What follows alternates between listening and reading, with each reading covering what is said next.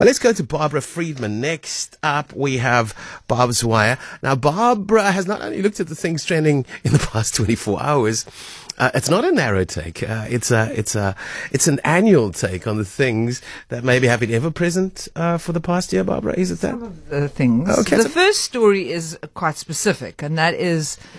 I know we talked about it yesterday. Okay, that's 24 hours, yeah. Yeah, but I just wanted to revisit yesterday. We touched on the bizarre ANC EFF T-shirt swapping ceremony, because I didn't realize, and it had already kind of been published, but it was published properly yesterday by EWN, our very own EWN reporter Tabisa. He filmed outside this thing. He filmed this vehicle, this BMW. Offloading these T-shirts to these people who were, they made out like these were 50 EFF people who were returning to the fold, and that they were going to do a symbolic T-shirt swap of EFF T-shirts and ANC T-shirts. But this video shows them handing out these EFF T-shirts to people and ANC T-shirts. And if you watch this video, and I think we're pinning it at the top of our site, if you want to go and look at this EWN video. I know Fikile is furious with EWN for publishing this. You can see the absolute staging stunt that this was. I say with all due respect, I mean, allegedly. And you can see these people actually taking the T-shirts and like walking in, and then, so they were, I mean, I don't know if this is a fact, but it was unlikely that they were actually returning EFF people. It looks as though it was a completely staged event. Yeah. And, the thing is, we're heading up to this election, and this is just going to get worse. And we're going to see these kind of crazy things. I mean, when I watched the video, I actually thought, how could anyone in their right mind think this was like in any kind of way an authentic thing? But obviously, the ANC do. Fikile obviously thinks that it's convincing. Unfortunately, our politics has stooped to that kind of level, I expect. It really does feel like we're stooping to some kind of, level. And, it's like you're going to say to these people, okay, you're going to pretend to be people coming back from the EFF. We're going to give you these T-shirts, and you're going to stand in. And then you see one incident, Fikile hands... like shakes the guy's hand, and they sort of like do this T-shirt swapping thing. Yeah. And if you want to be amused or horrified, go and watch the video, because it is quite astonishing. It's crazy. I know. And as we say, it's going to get worse. Assault on my senses and insult to my intelligence. That's the thing, and I kind of go, do you really think we're all so dumb? Maybe.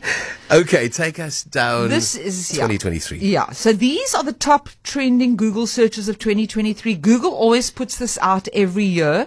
So I'm going to go to the source material here and actually look at Google's own posting, which is the global trends in 2023. In terms of news, I think you could have guessed it. It's the war in Israel and Gaza is the top search term. The second top news search term for the year was the Titanic submarine. The third was the Turkey earthquake, followed by Hurricane Hillary and Hurricane Idalia. And then in terms of the passing of people, I thought this was kind of interesting. The top one was Matthew Perry. That was the former Friends star who died earlier this year, followed by Tina Turner, then Sinead O'Connor, Ken Block, and fifth was Jerry Springer. But when I looked at the South African version... Sherry's still there. Yeah. The South African trending topics, the people topics, were Taba Besta topped the poll. And then in terms of tech, ChatGPT topped the poll. And in terms of athletes, it was the Springboks, followed by Siya Kolisi, followed by Bongi Mbonambi and Faf de Klerk and Eben Etzebeth. And then, interestingly enough, they've got like a category, how is. They obviously look at who searches what, and it's things like, how is Celine Dion doing? Which I must say I have wondered at times this year. And then things like, how is poetry different to other writing genres?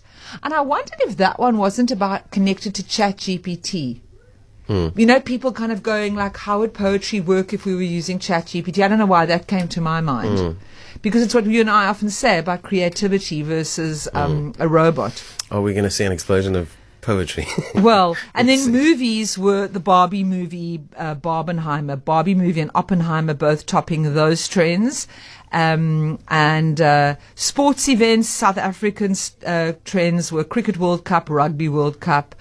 In terms of deaths, it was the top trend was AKA, followed by Kosta Titch, then Matthew Perry, Tina Turner, and fifth was Derek Watts.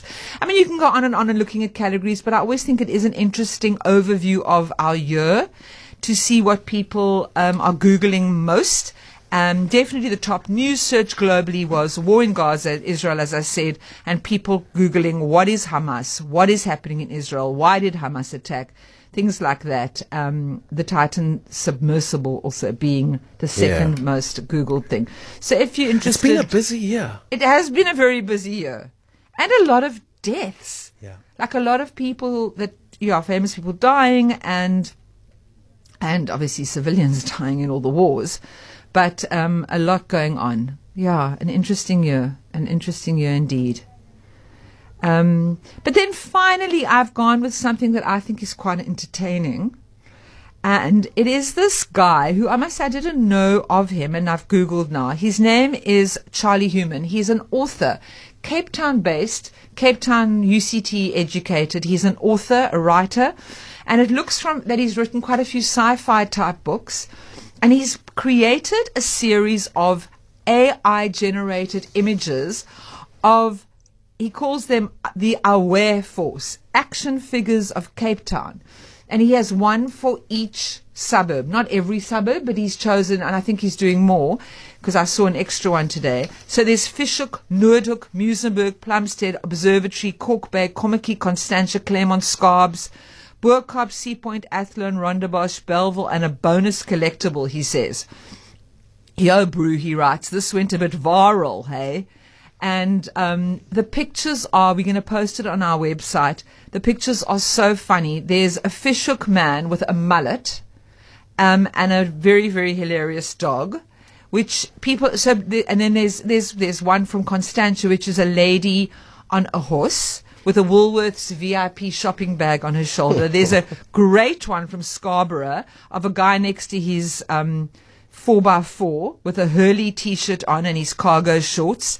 There's a jogger from Seapoint. I mean, these are just hilarious stereotypes.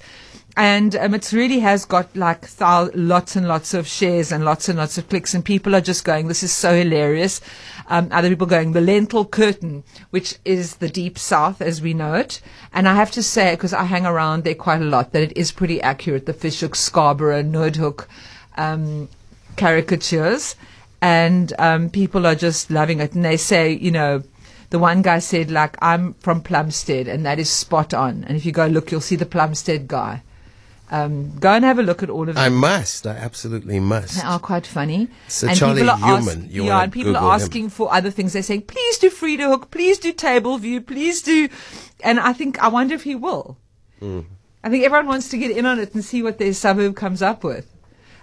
Listen, we know that stereotypes are also very dangerous and problematic, but let's also have our humor. Yeah, we can laugh at ourselves. Let's laugh at ourselves because these are hilarious. The Noordhoek one, where I do spend quite a bit of my life, is hilarious. It's got like it's a guy in a lumberjack shirt with like a T-shirt that says Thrive and like wooden beads around his neck, with of course a little beard and a moustache and mushrooms in his hand.